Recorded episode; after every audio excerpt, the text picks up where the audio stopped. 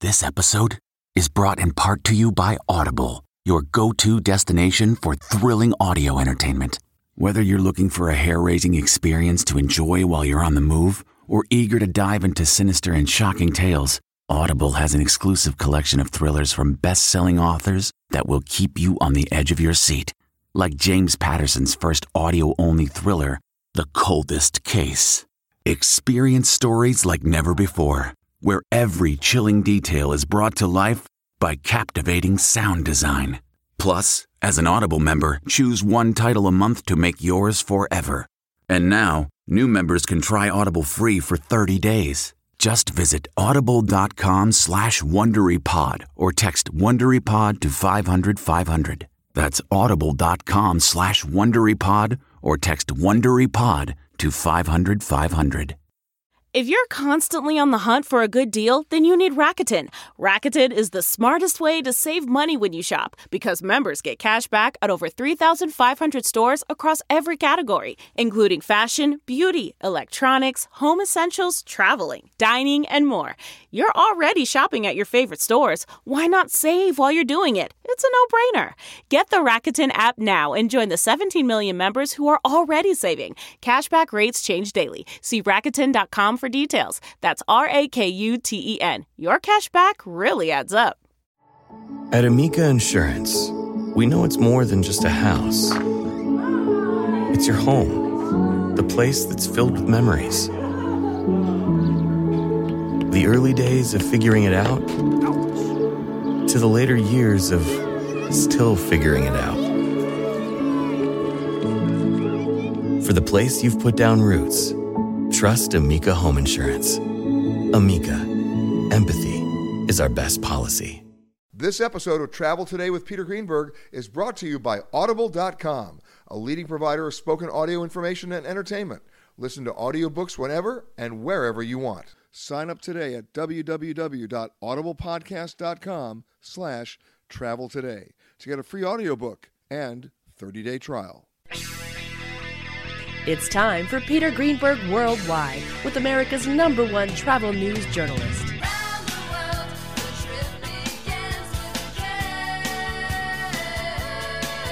And now, the man who travels over 400,000 miles each year, your travel detective, Peter Greenberg. Hi, everybody. Peter Greenberg here, and welcome to the podcast that's done from a different location around the world every single week. One day Canada, the next day Thailand, then New York, London. You just never know. This week we come to you from Florida. I'm a big water guy, so every time I come to Tampa, I got to get out in the water. My next guy knows all about the water because he gets in it. That's right. He does. He's the associate curator for the Florida Aquarium. Eric Hovland, how are you, sir? I'm doing terrific. Thanks for having me, Peter. Uh, you're also a shark guy. Oh, yeah. Sharks are my passion. I'm the shark guy. All right, but do we have sharks at the aquarium? We do have sharks at the aquarium. We have a number of sharks at the aquarium from the tiny bamboo sharks all the way up to our sand tiger sharks. And in fact, there's a really cool relationship between those sharks. And nurse sharks. And we have nurse sharks too. Yeah. Uh, I went swimming. I mean, I went swimming with the nurse sharks in uh, the Galapagos, Fantastic. and they were the tamest. They they just were were fearless and friendly. They are, you know, and that's actually true of most of the sharks that are out there. Sharks kind of get a bum rap. They get some bad press, and that's why, you know, people ask me, like, Eric, why sharks? And I say, because everyone already loves dolphins. they need to love sharks too. That's a world I want to live in. Flipper, flipper. li- Okay, sorry. Yes. Uh, but bottom line is, you have to know the difference between sharks. It helps to understand sharks. It helps to understand that sharks are, you know, when, when we're entering their environment, we're really entering their environment where, where man is out of his element because you've got a whole other dimension of up and down and the surprise. Now, you're originally from Wisconsin, not known for sharks. Not so much. We're pretty short on sharks in Wisconsin, although a bull shark has been caught as far north as Illinois. So there's a little factoid for you. How do you get there? He swam. I I know that, but I mean, how did?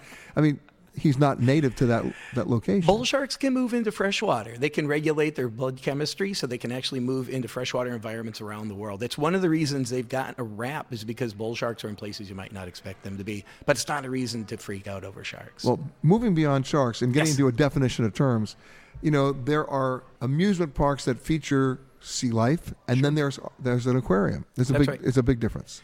There is in that the aquarium, and especially what we're known for at the Florida aquariums, we're we're engaging folks in the the backyards that they didn't even realize they have. The wilds of Florida. Florida is surrounded three quarters by water. We have more coastline than just about any other state. And we're so dependent on water from the 100 million guests that come to Florida every year to all the wildlife out there, which you know, provides not just food and entertainment and sport, but the very air that we breathe comes from healthy coral reef environments. About every other breath, you should say, thank you, sharks and healthy coral reefs. That's where the oxygen is produced. Well, from an educational level, then, what am I going to learn at the aquarium in Tampa that I would never otherwise get? You're going to learn at the aquarium about the diversity of species that's out there. A lot of people are already thinking about just what you said, flipper there. They might have sharks on the mind. But even learning that something like corals, like the staghorn corals, are so prevalent in the coral reefs of Florida 20 years ago and are on a fast decline. Well, we have a program at the Florida Aquarium that can help people better understand how we're helping to you know, grow those corals in our, in our setting of our coral conservation or, or Center for Conservation and help protect those coral reefs and how important those are to everybody on the planet and, and the things that you can do to make you know a, a commitment to helping protect our waterways But even you like actually, plastics but you actually have to make a firm commitment. I remember when I was growing up on the East Coast in Long Island on the Great South Bay. Sure. There was an abundance of oysters, an abundance of clams, Yep. an abundance of seafood with not with you could never run out. Well, guess what? yeah it's running out Well, not only was it overfished and overclammed, then we had Hurricane Sandy, and what Hurricane Sure. Sandy did is it tore up the seabed. Right, And right. it tore up the seabed so that the clams were, were and the oysters were no longer protected from the crabs that wanted to eat them. Yeah. And as a result, it's almost empty now. And that's what I think we're learning too. We, we've seen the same kind of um, results that uh, when hurricanes do hit a coastline, if you remove the natural barriers there, like the mangrove forests that are so prevalent here in Florida, you take that away. Now the water can wash completely over the land. It made a big difference in, in Katrina. It made a big difference in Ike and Galveston. And then you see that too. If you develop a coastline and you don't leave some of those natural barriers there and those healthy beaches there, You're gonna lose a lot more. You, you pay the cost in the end, yeah. What's the most fascinating exhibit you have there?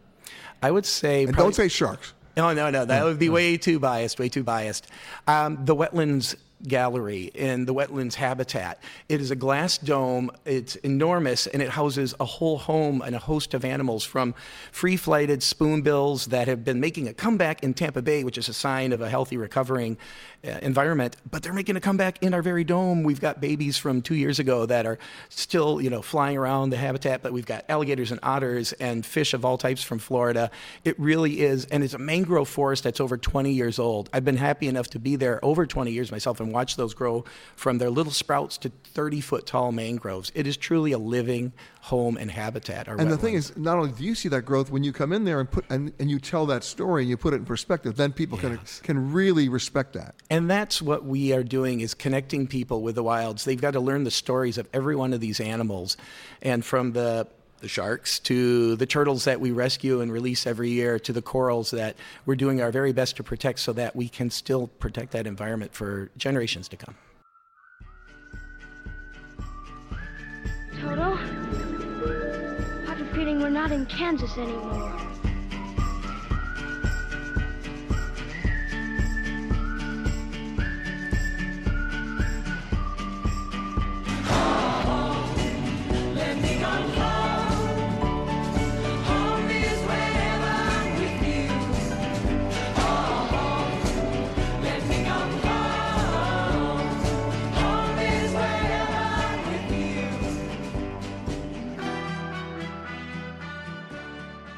My next guest, like so many other people I know, came to Tampa by accident. It wasn't part of the plan. He was uh, trying to get into the Navy. They washed him out as a fighter pilot, and he took his uh, $200 discharge money, got into uh, what kind of car was that? A 1966 Dodge Dart with no air conditioning As it should be, and one suit and nowhere else to go. and drove to Tampa. Well, guess what? In 2011, he got elected mayor. His name is Bob Buckhorn. Mr. Mayor, thanks for coming. Peter, thanks. Thanks for coming back to Tampa. And you're still here, I am still here. It was best decision I ever made. but it was just like prompted by the Navy. It did. Uh, broke my heart uh, because I had uh, always aspired to be a fighter pilot, and uh, when they misdiagnosed me, um, and discharged me, it forced me to uh, to Plan B, which there was no Plan B. Are we now changing the name of Tampa to Plan B? I guess so. It's uh, you know, it's not often that someone who doesn't grow up in a city or spend most of their life is able to get elected mayor. Uh, but this, aren't you the first one? I think I'm, if not the first, I'm pretty close. Yeah. But but I think what it speaks to is is Tampa's ability to welcome talent and even less talented folks like me to be a part of this community. I mean, there were no barriers for entry for me. You know, I scratched and clawed and fought hard to get here, but no one stood in my way and said, "You're not born and raised here. You're not a, a Tampanian by birth, so therefore you can't be the mayor." Um, they said, "No, give it your best shot, son." And here we are in the third largest city in Florida. Absolutely, in the 53rd largest city in America. But who's counting? Yeah, me. well, let me say, st- speaking of large cities, and, and I said this to you off air, but I'm going to say it to you on air. I love your airport. Thanks. The Tampa airport, for those people who have not flown here, you're in for a pleasant surprise. For people who have flown here, you already know what I'm talking about. It's actually an airport that works. You know, Peter, we, we're very proud of that airport, and I think the folks that fly through there recognize what an amazing place it is. It's always rated as one of the highest uh, user friendly, traveler friendly airports. And, and what folks will be happy to know is that we're in the midst of a billion dollar expansion with another $2 billion phase two coming over the next two years. So, yeah, but don't change what works. No, we're not. We're not. And that's really a model for. And if you can imagine this, that design has been timeless, basically, and other airports have used that design. And what's ironic about this is the sons of the original architect that designed that airport are working now on phase one and phase two of the expansion. All right. So you've been here since what year? 1982. Okay. So you've seen the airport grow. I have. What makes it still work, though? What about the design of that airport says to you, this is cool? It's convenient. Uh, ease of use is is absolutely there. We get you, and it was the first uh, shuttle system that was at an airport from the terminals. From the terminals, yeah. and so that shuttle system gets you to baggage claim rapidly, and it gets you right out to your cars. So the time that you are in that airport, as you were saying earlier, um, is minimal. Um, and what we're attempting to do with the expansion is to give you more food offerings, give you more retail offerings, to make the experience more pleasant than it already is for you. Um, but I think you're absolutely right. It is the design of that airport that makes it unique. And it's only, what, 15 minutes away? It is. 15 minutes from downtown Tampa. Amazing. What's the thing that changed in, in Tampa that you think is, is the, other than the airport, the coolest thing going? You know, we came out of this recession that had literally knocked us to our knees, um, and we had to make a fundamental decision as to whether we were going to get up off the mat and come back.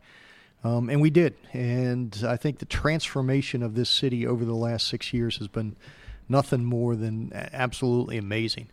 You know, Tampa's got a swagger about it. Tampa's got a, an attitude about it that's not cocky, um, but that recognizes that we are a city with immense potential.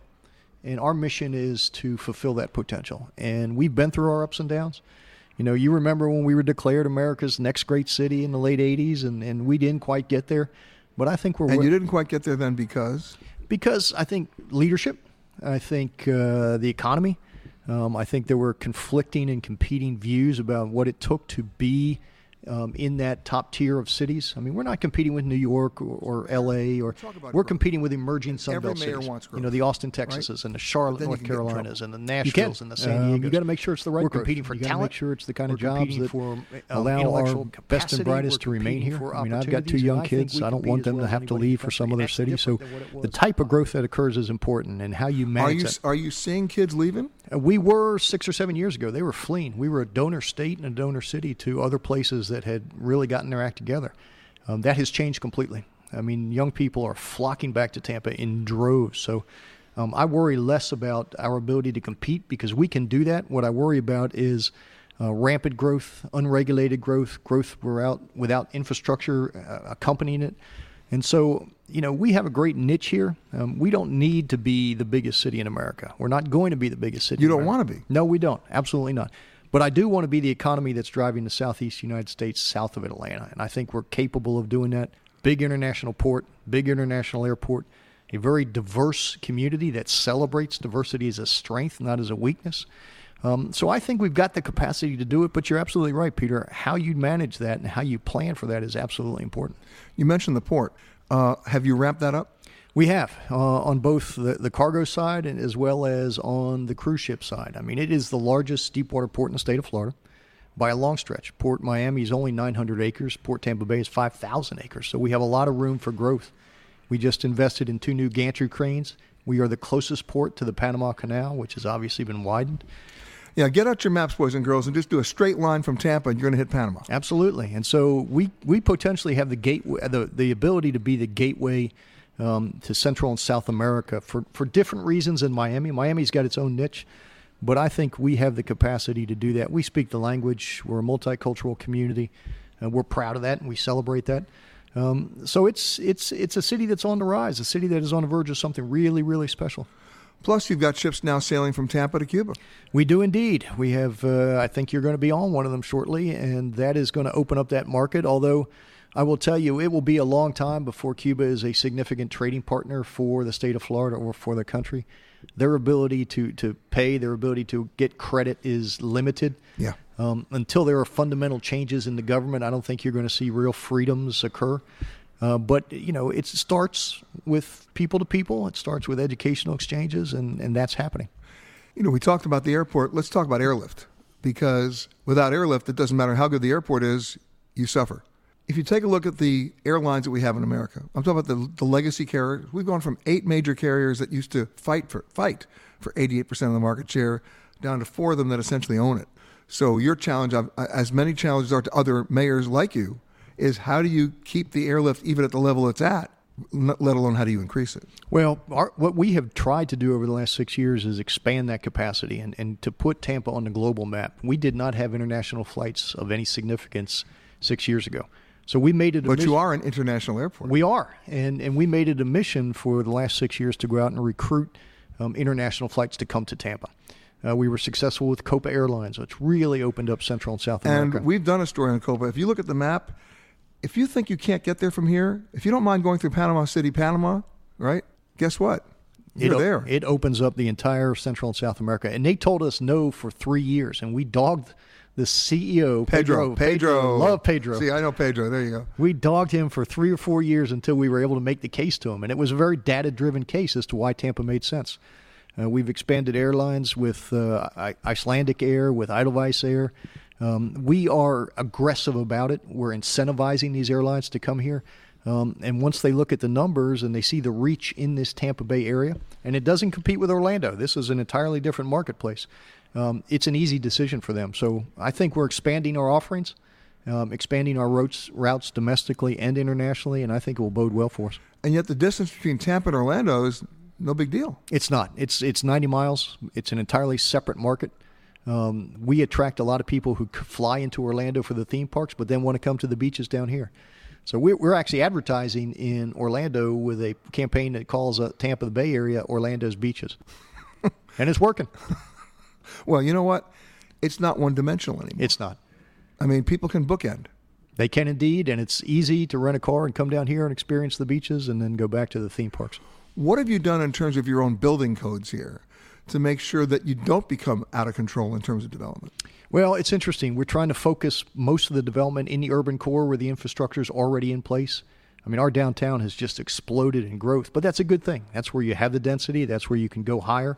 That's where the infrastructure is in place. We finished the Riverwalk. I mean, it is a very different downtown, Peter, than than it was even a year ago when you were here before. You know, we're obviously moving to g- green codes and encouraging people to build to LEED certified uh, standards. So we really are being smart about this. Um, we don't want the sprawl that takes place when people move to where the dirt's cheaper or where you drive to you can qualify for a mortgage. We want the bulk of the growth to occur in the urban core because I will tell you, if we're going to attract millennials and if we're going to attract, attract intellect, intellectual capital, those young people want to live in the urban core. They don't want to live in the burbs. So we have to build a downtown that's attractive to them.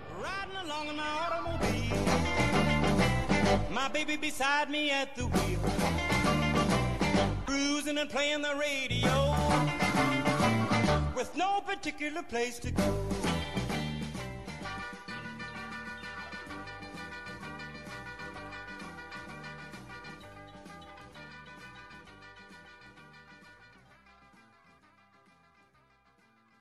Audible.com has more than 150,000 titles and virtually every genre. So check it out for yourself. Sign up today at www.audiblepodcast.com slash Travel today to get a free audiobook and 30-day trial. My next guest doesn't have to go all around the world to have a great dining and eating experience because he's the food and dining editor of the Miami Herald, and there's a new restaurant opening up here about every 13 seconds, and he's got to cover it all. What a tough job he has. Carlos Frias, how are you? It's good to be here, Peter. It's great. I mean, I'm never disappointed. I'm never surprised. I am amazed though because I mean the turnover, the opening, it just doesn't stop. No, and, and we're catching us in the time of the season where some of those restaurants that were ambitious at the beginning of the year are now kind of tightening their belts and seeing if they can make it through to the beginning of the season, which is interesting to watch. So basically, you're Mr. Opening Night. yeah, yeah. It's it's you know get there, find out about the restaurant early, see if it's uh, what's what it's all about. Because uh, if it doesn't have something special, it may, it may not be there for long. Well, you see the trends, right? Mm-hmm. Uh, and you know, it's not just Cuban cuisine. It's not just you know, or like in California, it's not just Mexican cuisine. It's everybody, right? So, what are you seeing that's actually exploding here in Miami now? You know, the thing that we're seeing the most is Peruvian. Peruvian in general, both upscale and downscale Peruvian. Okay, so my question was, how much ceviche can you eat? well, it's interesting because we're seeing a lot of um, more of the Asian influences. So it's not just specifically Peruvian, but they're kind of reaching out to their um, kind of like their pan Asian being brought into it. So like their Chinese, Japanese roots in, in that. And the cuisine. Peruvian. Yeah, absolutely. Wow. So it's really and and so it's, it's, hot and sour guinea pig. Yeah, well, you know, uh, I think there may be one spot uh, that that actually does guinea pig, which you Because really when I was in Peru, I couldn't show up anywhere without somebody offering me, and you couldn't say no because it would be impolite. They were giving you the guinea pig. Exactly, and and who's going to make better guinea pig than these folks, right? If you're going to eat it, right? So, what's the thing that's surprising you the most about what's going on in the restaurant scene here?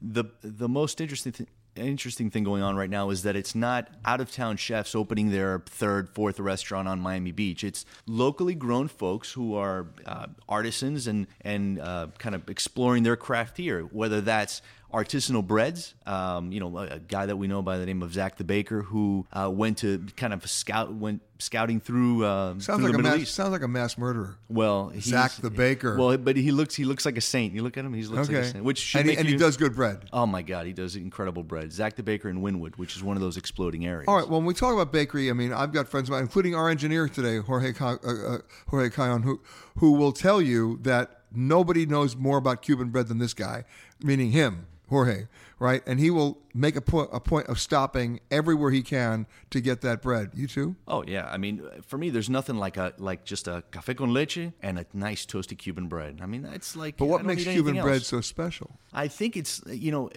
a lot of folks try to approximate it with uh, with like French bread, but really it's the lard, right? That's really just what makes it special. Now, You there's a name for a good Cuban bakery. It's the lard. That's what it is. I mean, look, you go to Montreal, they have the best bagels in the world, but their answer is it's because it's the water. Here it's the lard. Here it's the lard, man. I mean, if you you can't make a good Cuban bread without adding plenty and enough of lard. Praise the lard. Okay.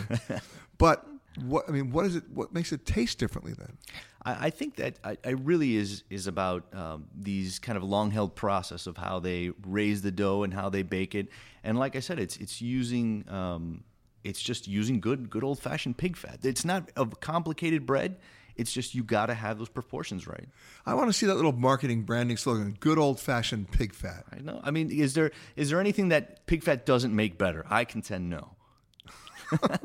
And since this is radio, I should tell you that Carlos weighs 725 pounds. No, I'm lying. I'm totally lying. Uh, I have been told that, that I would be I would come off as a, as a more uh, believable uh, food critic and, and dining editor if I put on an extra 150 pounds. So I'm working on that. See, I, I look at it the other way. You ever go to a Dunkin' Donuts store? I mean, the guys there weigh two pounds because they don't eat it, Right? That's a good point. Right? That's a good point. but you have to eat it. sample. You sample. You sample. Yeah. It's sort, of, it's sort of like wine tasting. You just spit it out. No, I just I, I order a lot and I try lots of things and I take lot I take a lot home. You scammer. Uh, it's a little bit of a scam. Yeah, you scammer. But it's not just the Cuban bread; it's the Cuban hamburger. Yes. See, Now, that's a secret. That is the secret. You know, if you come to Miami and you want something really distinctive and it's so low end and so accessible, it's called the frita. And it's just a Cuban hamburger. They're kind of developed in Havana, and you can find a half a dozen shops, you know, within a, a half mile range where you can get a good one. Now, speaking of Cuban, I go back probably 20 years ago. I would take my friends, you're going to laugh at me, but I would take my friends who had no experience at all with Cuban food. I figure I got to immerse them a little bit slowly. So I take them to the airport to La Carreta. Yeah. Because that was a that was a good introduction for them. Sure. Right? And then La Carreta got big and they got famous and they got the branches all over the airport now. So yeah, yeah, La Carreta. But you know how I discovered La Carreta? Because I did a book years ago called Flight Crew Confidential, where I interviewed about 400 different flight attendants and uh, flight crew members, pilots as well, to tell me where they went on their layovers, right? Whether they because they only had 24 hours, they were on a budget. They had everything had to have a cost effectiveness to it because they weren't making a lot of money. They always wanted to eat well. They were Bourdain before Bourdain. They were, and every one of them who was going through Miami was saying, "That's where I go." That's how I found out about it. Oh, that's a smart. Talk to a local for sure. Exactly. So now, where do you go? Uh, well, for Cuban food, there's this great place where you got to go west. It's called La Fragua, and it's from the folks who uh, originally worked with the Estefans to open um, to open the Larios on the beach. Like the same cook, and it's a 86 year old man, his 80 year old wife, and he's still the cook in the back, and she's still out front, and it's a great partnership. And the food is, as you would expect. Okay, so that's where you go for Cuban food. Yep. Where do you go? You mentioned it before, so I'll bring it up again. Where do you go for Peruvian? You know, right around my house, there are two, not one, but two uh, aromas de Peru, uh, aromas of Peru, uh, and it's just, it's almost like a, it's like a, a family-oriented small chain, and uh, and it's really just just great Peruvian food. And there's a place that all Peruvians love. That again, you got to go west. Uh, it's called Doctor Limon. Uh, because he used to make these cocktails that were like uh, hangover cures, and they, you know, they were ceviche based. So people still, so Peruvians who live in Miami that just love Peruvian go to that place way out in Kendall. And they take a designated driver. Uh, it's, I, you know, I don't speak for other folks, but they should. They should definitely take an Uber. We're talking to Carlos Frias, the food and dining editor at the Miami Herald. All right, so we've dealt with Cuban, we've dealt with Peruvian. Is there such a thing as great French food in Miami? Great French. Well, there is a uh, there is a, a really well reviewed restaurant. We just reviewed a, a restaurant called Le Petit Maison, uh, which is uh, here in I want to say in Miami Beach, uh, and it got uh, our reviewer uh, Victoriella Pesce, um, Pesce Elliott um, gave it three and a half out of four stars. She really loved it, and she is a real connoisseur of French cuisine, and she loved it. So the answer to the question is yes, you can find it. Yes, you can find it. Okay, Absolutely. barbecue. Barbecue, barbecue That's in tough. South Florida That's is tough. tough. But I will tell you, there's a there's a spot called, um, and it's you have to drive a little north. It's in Broward. Uh, it's called uh, Blue Willie's, and it's it used to be just kind of in this little hole in the wall. and It just moved to a slightly bigger space. But if you're gonna, it's it's probably where you can get the best down home barbecue. Uh, and there's another place called Smoke, uh, which you can find in- Appropriately titled. Yeah, which again, solid barbecue. Hello and welcome to Alaska Flight 438. We'd like to tell you now about some important safety features of this aircraft. The most important safety feature we have aboard this plane is the flight attendants. Please look at one now.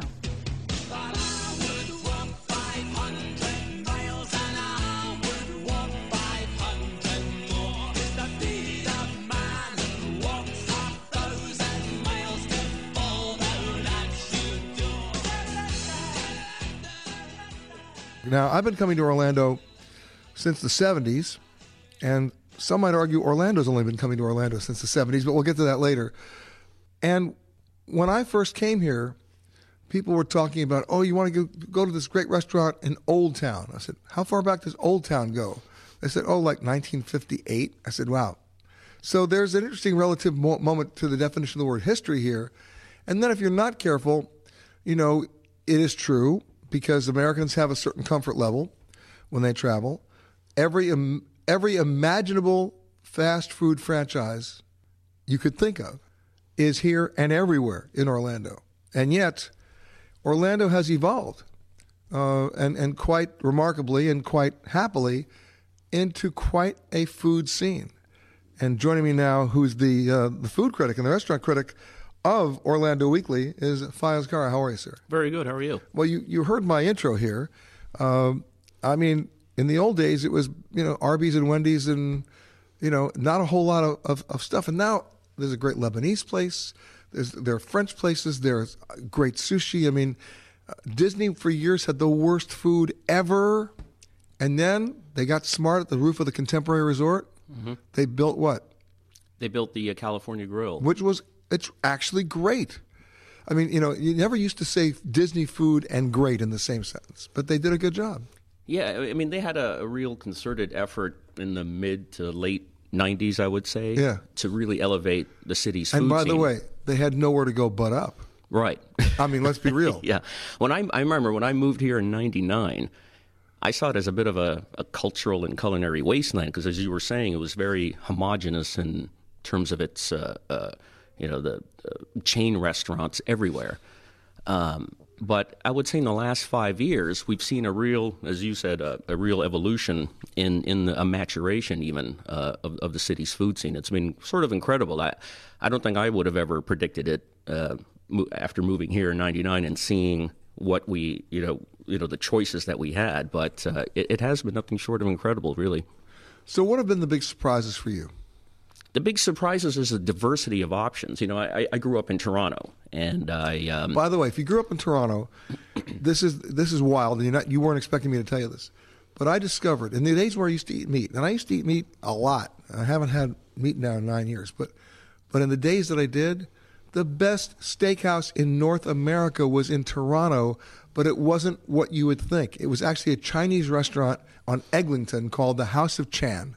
No way. yeah, I mean, unbelievable. Nobody went there for the egg roll. You went there for the steaks, and it was just amazing. So there's always those kinds of surprises. When was that? Oh, they. Oh God, that started 20 years ago. Mm-hmm. Until they lost their lease about four years ago, okay. and had to move, and they've just reopened. I just heard the other day they're actually back. Now, of course, I'm not eating meat anymore, but I'm telling you, you want a great ribeye, you go to that this Chinese restaurant the called House of Chen. House of Chan. I'm going to check it out next time in I go. Toronto, yeah, yeah. And if you're if you're not eating meat anymore, there is a great restaurant that's open downtown called Sanctum Cafe, and they they've taken vegan, vegetarian food and you know elevated it. Well, by the way, I'm sorry, folks, if, if I'm insulting you, but vegan food insults me. Mm-hmm. I mean, it's it's it, and by the way, did you ever, uh, okay? Now I'm going to get people mad now, but I'm going to say it anyway. You walk into a vegan restaurant you ever notice that people talk there like escaped librarians? They're all like, "Would you like the kale?" It's like, it's like they're like the people from the pods, you know. They're, they're I mean, it's like it's like why are they whispering? Yeah, you know, it's sort of like we have special tofu. Thank you. We can add fuel to the fire because I, I, always thought they weren't the most healthiest looking folks around. Here. They either, looked a little pale. a little they looked a little pale. I get it. I totally support the idea, but you're not going to find. There's this vegan restaurant that a friend of mine took me to in New York. It was painful for me. Mm-hmm. I mean, here's our vegan bacon. It's like, what? You know, no. You either get, look, you either get the high test or you don't get it at all. Okay. Don't, you know, okay. So let's We'll get to vegan later, all right? Bias, don't go there. Okay. Although we just went there. we just went there. I know. It'll but, be edited but out. Tell me the surprises. No, it will not be edited out. It's all in. well, I was talking about the diversity of options. You know, I, you know, when I, like I said, when I moved here, uh, everything was very homogenous, very, very one-dimensional, very chain-heavy. And then all of a sudden, I'm eating really good, you know, South Indian fare. I'm eating incredible Vietnamese Vietnamese uh, cuisine. Um, I'm eating like as you were you were just talking about, you know, this you know like French food. Um, we've seen Dovecote Brasserie and Urbain 40. You know, so we're seeing such you know such diversity. And it's not a one-dimensional diversity either. Like you know, when people talk about Miami being very cosmopolitan and, and, and diverse, but you know, I've always kind of viewed Miami as sort of being almost like a one-dimensional diversity. Just, you just said you know? Miami. I did. But we're talking Orlando. We are talking Orlando. So just in, just comparing, you know, Orlando and Miami, I see our our options as being truly diverse. I can go and get really good Trinidadian roti, you know, and I can get just as good, you know, modern American fare from a celebrity chef. I mean, for a city this size, we're very very versatile, and I can't think of any other city that can lay claim to that, you know, to that to that accolade. I got one. Mm-hmm. New York. Come on. Yeah, but of, of similar of size. size. Okay, yeah. good. Okay. Yeah, I mean, we have all the celebrity restaurants, celebrity chef restaurants, and then we have really good chef-driven independent restaurants. You know, all, all our James Beard nominated chefs, you know, are aren't really in the tourist sector here. They're in. They're in the community. They're in the community. They're in downtown Orlando. They're in the, the little neighborhoods surrounding downtown. They're in Winter Park. You know. Well, when we come back, I want to talk about those two words you just mentioned: celebrity chefs we're living in a world now where everybody is a celebrity chef. Mm-hmm. And from a branding point of view, you know, you have a physical limitation about how many restaurants you can be in humanly right. at any one time. Right. So how do you keep a Michelin star? How do you keep a, a celebrity chef status in terms of the quality of food if you have 12 different outlets and you can't be there? So right. I want to talk about that. Hello, this is your captain speaking. There is absolutely no cause for alarm. Get your motor running. Head out on the highway. Looking for adventure. And whatever comes our way.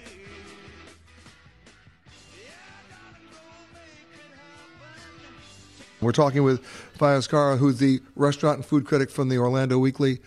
You mentioned all the diversity here, um, which wasn't here before. I, I, I, found a great Lebanese place. Oh yeah, um, and they even have the hookah. They, What's, what what what Lebanese place? It's um, I knew you were going to tell me Cedar Tree. Cedar, uh, cedar tree or cedar? Cedar. Cedar, yeah. yeah. Cedars, cedars on Dr. Phillips. Yeah, it's just small little place, but you know, you go in there, they got the hookah pipes, and you go in there and you have all the mezza.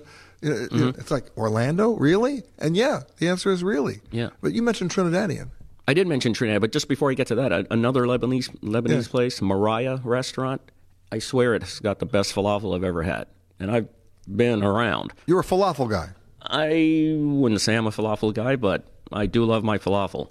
Um, but back to Trinidadian food, yeah. yeah. There's a place called Singh's Roti Shop. It's on. Uh, it's not in in the. I guess we can call it the uh, uh, less gentrified um, area of of the city, to put it uh, you know politely.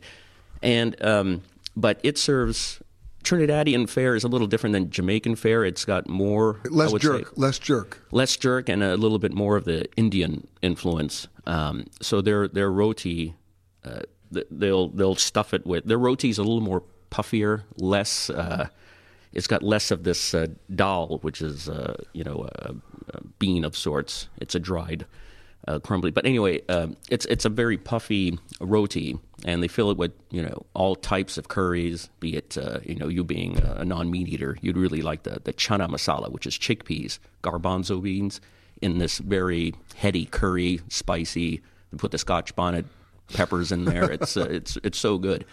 Um, now you mentioned Urbain Forty. Yeah, a restaurant that's been around only about a year and a half. Right. Uh, they do a really. Good, last night I was there for dinner. I mean, I didn't expect anything. It was like they did this charcoal charred. I mean, this charred garlic mussels. Unbelievable. Wow. I mean, I mean, I mean and, and, you know, in Orlando. Yeah, and that's that's just like I said, that's just a testament to what you know the offerings that we now have that we didn't have ten years ago. You know, it's really. It's really, like I said, it's really been incredible. And then, of course, there's hotel food, which used to be an oxymoron, mm-hmm. right? It used to be, you know, steak and potatoes and room service and an old cheeseburger, and right. And now, you know, hotels realize that it's not just an afterthought you literally have to put some effort into it and make it really worthwhile. Absolutely, and in fact, there's a, a Norman Norman Van Aken's restaurant. Well, I know Norman. yeah, yeah. Um, he's probably arguably our, our, Florida's most famous chef, and he has a restaurant, Norman's, at the Ritz Carlton. And Norman's been on this show many times. Oh, has he? Oh, Great. yeah. Yeah, and he. And by the way, I'm a not I'm a non meat eater, but his foie gras mm-hmm. at that restaurant Oh my God! now, how would I know that if I'm not? A, well, uh, something happened. Yeah, yeah, maybe you had yeah, a little, maybe a, little, little lapse. Little lapse, yeah, yeah. It's hard to get bad foie gras, I guess, you know. But um, uh, that's not true. Yeah, have you had bad foie? I have. Have I had bad foie? so pretentious. Oh my God! Yes. But anyway, uh, me, my wife and I always have our anniversary dinner at, at Norman's at the Ritz Carlton. So, you know, we have no no aversion to going to a hotel and dining on really good fare. And you know you've got Bull and Bear here, which I I, I right. hang at that place, mm-hmm. and based and they've got great seafood, great vegetarian offerings at they, Bull and Bear. They actually do. no, they've got some great seafood. Good. Yeah. Oh, okay. So you're a pescatarian. I am a pescatarian. Okay. Bet. I'm not totally crazy. Okay. Because if I was totally crazy, I'd be whispering like this and could I have some more kale. Yeah. Look a little more pale. Okay. Let me ask you this: Was the word gluten even in our vocabulary six years ago? Yeah, really. It, it, I don't think it was. Yeah. But you know, you know that's also another trend. You know, we restaurateurs. But yeah, you talk about trend. People I know who are totally healthy are just. I like the gluten free. Really, right. what does gluten free mean? I don't know. I just want it. Yeah. yeah. there's people with legitimate. I mean, they have oh, legitimate allergies. Absolutely. Uh, and uh, but yeah, it it has sort of become a bit of a trend. Um, I don't know if that's a good or bad thing, but you know, restaurateurs have to be even more aware of of, of allergies um, that their customers have be it you know gluten or nuts or chili peppers, like my wife has, um, and and that's another trend. I think we're finding that a lot of a lot of ingredients, a lot of foods that weren't typically served spicy are right. now being served spicy, which I love. You know, I right. I love chili peppers. Um, I think so. That's another trend I'm finding. You know, Here's that, a trend: asterisks all over the menus to just probably try to protect the restaurant and also inform you that maybe you don't want to order that. Right, Or, you yeah. know. And, and we have to understand this is still a business, you know, as much as we talk about, uh, uh, you know, or we look, cast aspersions on chefs that have like 12 restaurants and, you know, and how do they maintain the quality, you know, it, it's still, it's still very much a business. All right, well, let's talk about where you like to hang out. Because I'm one of those people who says, okay, if you're going to come to Orlando, you should rent a car. Because if you're just going to stay on a theme park property, you're disenfranchising yourself from all this other opportunity that we're talking about. Mm-hmm. So, in a given, let's say, 25 mile radius of where we are right now, if you're going to stay at the Waldorf Astoria for you know five or six nights, you're going to eat at one of the restaurants here at least once or twice, and why wouldn't you? Mm-hmm. Right? Makes sense. Right. And the, and the food's great. So mm-hmm. now let's get off the property. And where would you go for breakfast, lunch, or dinner that may not be in the brochure, that may not be in the guidebook that you hang out at? Yeah, you know, I you know, I'll always grab. I mean, I, I go out to eat a lot, obviously for you know for what I do, but for the places I like to hang out at, I, I'm looking for comfort. And for me, comfort isn't necessarily uh, you know southern comfort. For me, like I would go to the, to Mariah for, for her falafel or her for veggie her veggie plate, you know, uh, her grape leaves and her uh, kibbeh and her unbelievable labneh. Or I would go to um, just to a place like Shiraz Market that serves Persian fare inside this little, you know, I guess Persian bodega, and they have the most incredible koobideh kebabs, and uh, you know, one of my favorite desserts of all time is this Iranian Persian dessert called falude, which is essentially iced frozen vermicelli served in uh, this sort of rose syrup and with a lot of sugar, and you usually have it with a little squeeze of lime. It's incredible. You know, it kind of, you know, you know, some people love it and some people hate it, but I just Wait, love it, and I'm not even Iranian. What you so just what you just described sounds like, almost like a contradiction in terms. uh, of comfort food, or, or Just in terms of the ingredients. yeah, yeah, you, you wouldn't think that lime and rose water and iced vermicelli would work, but you know, it's it's incredible, and you can have it with a pistachio ice cream. Of- which- of- well, well, so for me, that's all comfort. No, no, it's pistachio ice cream with all other stuff on the side. Well, actually, I like more more falude and well, actually, I like equal equal Come on, can't Yeah, say- that, that- it is incredible too. Um, so I, that's where I, that's what I gravitate towards. Singh's Roti Shop for for some Trinidadian roti. So I'm going for that. To me, is my comfort food. Having grown up on on you know Indian food all my life, you know I sort of gravitate towards those sorts of flavors. You know, um, a fried chicken to me, while I love it. To me, isn't as comforting, or, or meatloaf, for example. Although the fried chicken at the Bull and Bear is pretty good. yeah, And I don't know that for a fact because I'm not eating it, but everybody right. tells me that. That's what you hear. It's The a- word on the street. I've heard. Yeah. I've heard word. I've heard heard things. Yeah. Or as Robert De Niro said, I heard stuff. I heard, I heard stuff. I heard stuff. Yeah. Korean fried chicken too. That's another big popular Korean fried chicken. Korean fried chicken in yes. Orlando. In, in Orlando, yeah. You a lot of uh, there's a lot of places that now serve it. So there's there you know that's another trend I guess. You know, Japanese fare, Pan Asian fare, uh, street food. You know, Asian type street food, be it uh, hawker style fare that you get in Malaysia or Singapore, or um, bao or uh, ramen. and or- so many great small restaurants in the strip malls that you didn't even know about till you got there. Right. Yeah. Sometimes you know you you know you have to like just go out and explore, and I had to do a lot of that when I first moved here. But now you know a lot of these restaurants just tend to find you. Uh, you know we live in this age of social media, so it's very easy to you know pick up on what what the you know most popular uh, or trending restaurant is amongst those you know food conscious millennials. So the bottom line is rent a car, have one or two meals at your hotel. You're not going to go wrong, and then explore. You've been listening to Peter Greenberg Worldwide. Catch us each week as we broadcast from a new location somewhere around the world.